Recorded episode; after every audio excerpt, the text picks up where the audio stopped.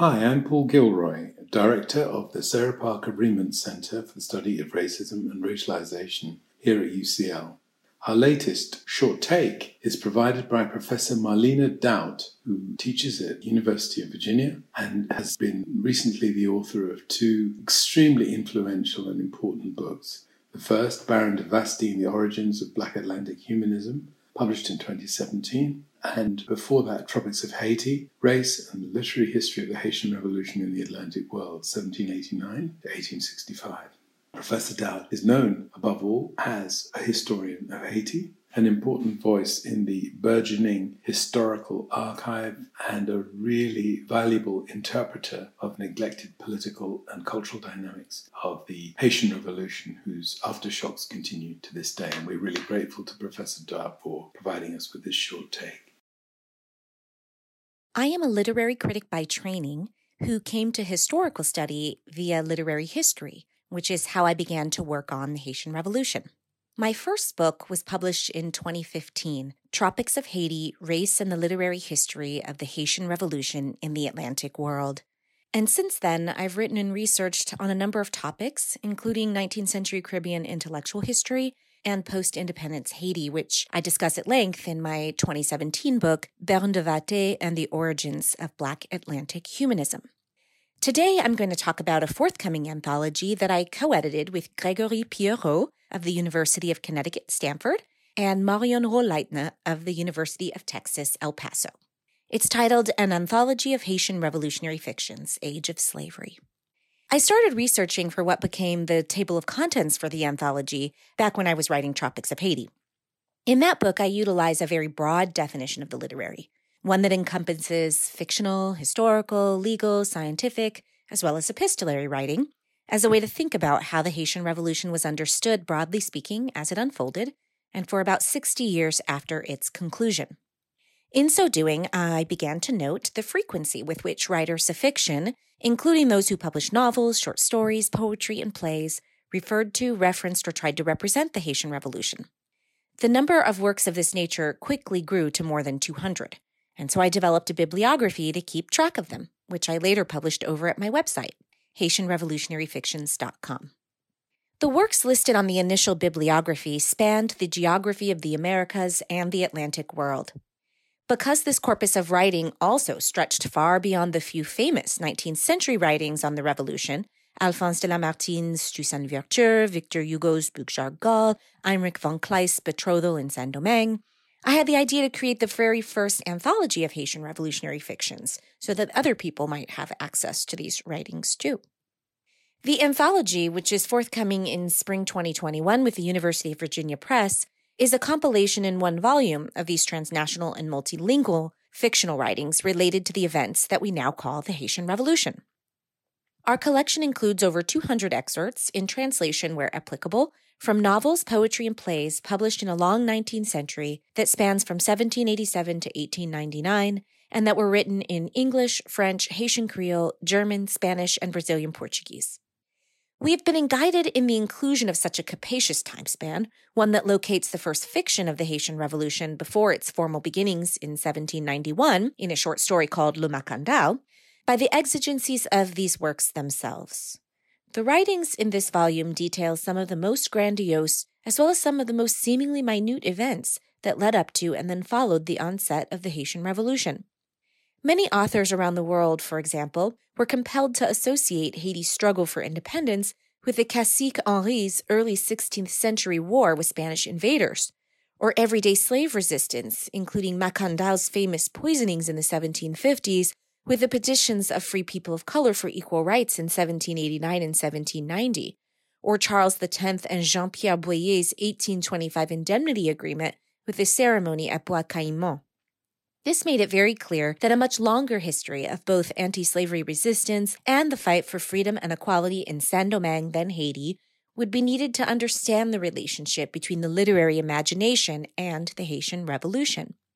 The timeline thus begins with writings by two French authors published in seventeen eighty-seven and seventeen eighty-nine, Le Macandal and Le Nègre Comme il y a peu de Blanc, both of which describe enslaved resistance in Saint-Domingue, but they were published before the formally understood beginning of the revolution in August seventeen ninety-one. And perhaps most fittingly, this volume ends in eighteen ninety-nine with a poem by Haitian writer Alcibiade Pomarac, which lyrically narrates the last days of Toussaint Louverture. Although this anthology ends in eighteen ninety-nine, by no means did fictions of the Haitian Revolution stop being published then. In fact, U S African American and Caribbean authors like Langston Hughes, C L R James, May Miller, Aimé Césaire, and Derek Walcott, among many others, breathed new life into performances of the Haitian Revolution in the twentieth century. Toussaint Louverture even makes a cameo appearance in Ntozaki Shanga's nineteen seventy-five choreo poem for colored girls who have considered suicide. Turning our attention to nineteenth century fictions of the Haitian Revolution, however, exposes the enormous gulf between the kinds of inspiration twentieth century Black diasporic writers found in the lives of the radical figures of the Revolution, from Toussaint Louverture to Sanite Belair, from Jean-Jacques Dessalines to Alexandre Pétion, from Boukman Dutty to Henri Christophe, and from André Rigaud to Georges Biassou, and the kinds of fear, horror, and disgust that the majority of nineteenth century fiction writers instilled in Atlantic readers with their depictions of crowds of enraged African slaves parading the bloody heads of white babies on pikes. Nearly all fictions of the Haitian Revolution published during the first half of the nineteenth century, which make up the majority of writings in this volume, not only appear to be anti the Haitian Revolution in this way, but were written in either overt or implicit support of slavery. The period of time in which these works were published has often been referred to as the Age of Revolutions. But after reading these writings, it might also be dubbed an Age of Slavery. The American hemisphere had been the scene of multiple contests for freedom and sovereignty since chattel slavery was imposed by European conquistadors during the conquest of the Americas in the fifteenth century. While opposition to their encroachment existed from the beginning of European arrival in the so-called New World, the Americas of the long nineteenth century was a place dominated by the achingly mundane fact of everyday enslavement, not the momentousness of the Atlantic revolutions. Although the Haitian Revolution in particular certainly helped encourage Great Britain's abolition of the international slave trade in eighteen oh seven, and it undoubtedly inspired slave revolts and rebellions around the world, perhaps paradoxically, it also led to an increase in the trafficking of captive Africans, and as the writings in this volume show, to the entrenchment of pro-slavery attitudes in much of Europe and North America. Such perspectives were not inconsequential. They had everything to do with the long continuation of slavery, the tortures of which were not mitigated nor lessened for the vast majority of enslaved peoples in the Americas by the epic heroics of Atlantic world revolutions. Slavery remained a dreary and ubiquitous fact of life for captive Africans and their descendants in the Americas for nearly four centuries. Although slavery permanently ended in French-controlled Saint-Domingue in eighteen oh four with Haitian independence, it continued until eighteen twenty-two in Santo Domingo when Haitian President Jean Poyer reunited both sides of the island into one government. The next time the wholesale abolition of slavery would occur in the Caribbean would be in eighteen thirty-three to eighteen thirty-four in the colonies of Great Britain. France would wait until eighteen forty-eight to try to wash away the sin of slavery for good. The Dutch did not abolish slavery in their colonies until eighteen sixty-three, while the United States only picked up the rear in eighteen sixty-five after a long and bloody civil war. Finally, slavery ended in Puerto Rico in eighteen seventy-three, in Cuba in eighteen eighty-six, and at last in Brazil in eighteen eighty-eight.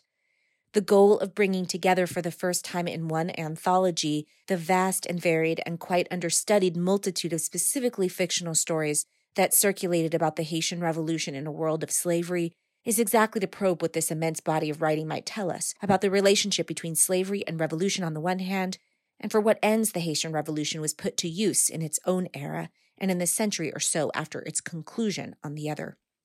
Most importantly, we hope to stress that narrations, references to, and depictions of the revolution must be read contrapuntally with the ongoing fact of slavery, even if descriptions of the depredations of slavery seem to be outweighed by the larger narratives of freedom within which they appear. Haitian revolutionary fictions were not only a unique and critical part of the Age of Revolutions, but they also emerged in the heart of a much longer age of slavery. Thank you for listening. For more information about U C L Sarah Parker Riemann Center, find us at ucl.ac.uk forward slash racism dash racialization or follow us on Twitter at UCL underscore SPRC. This podcast was produced by me, Kaisa Kahu, and executive produced by Professor Paul Gilroy.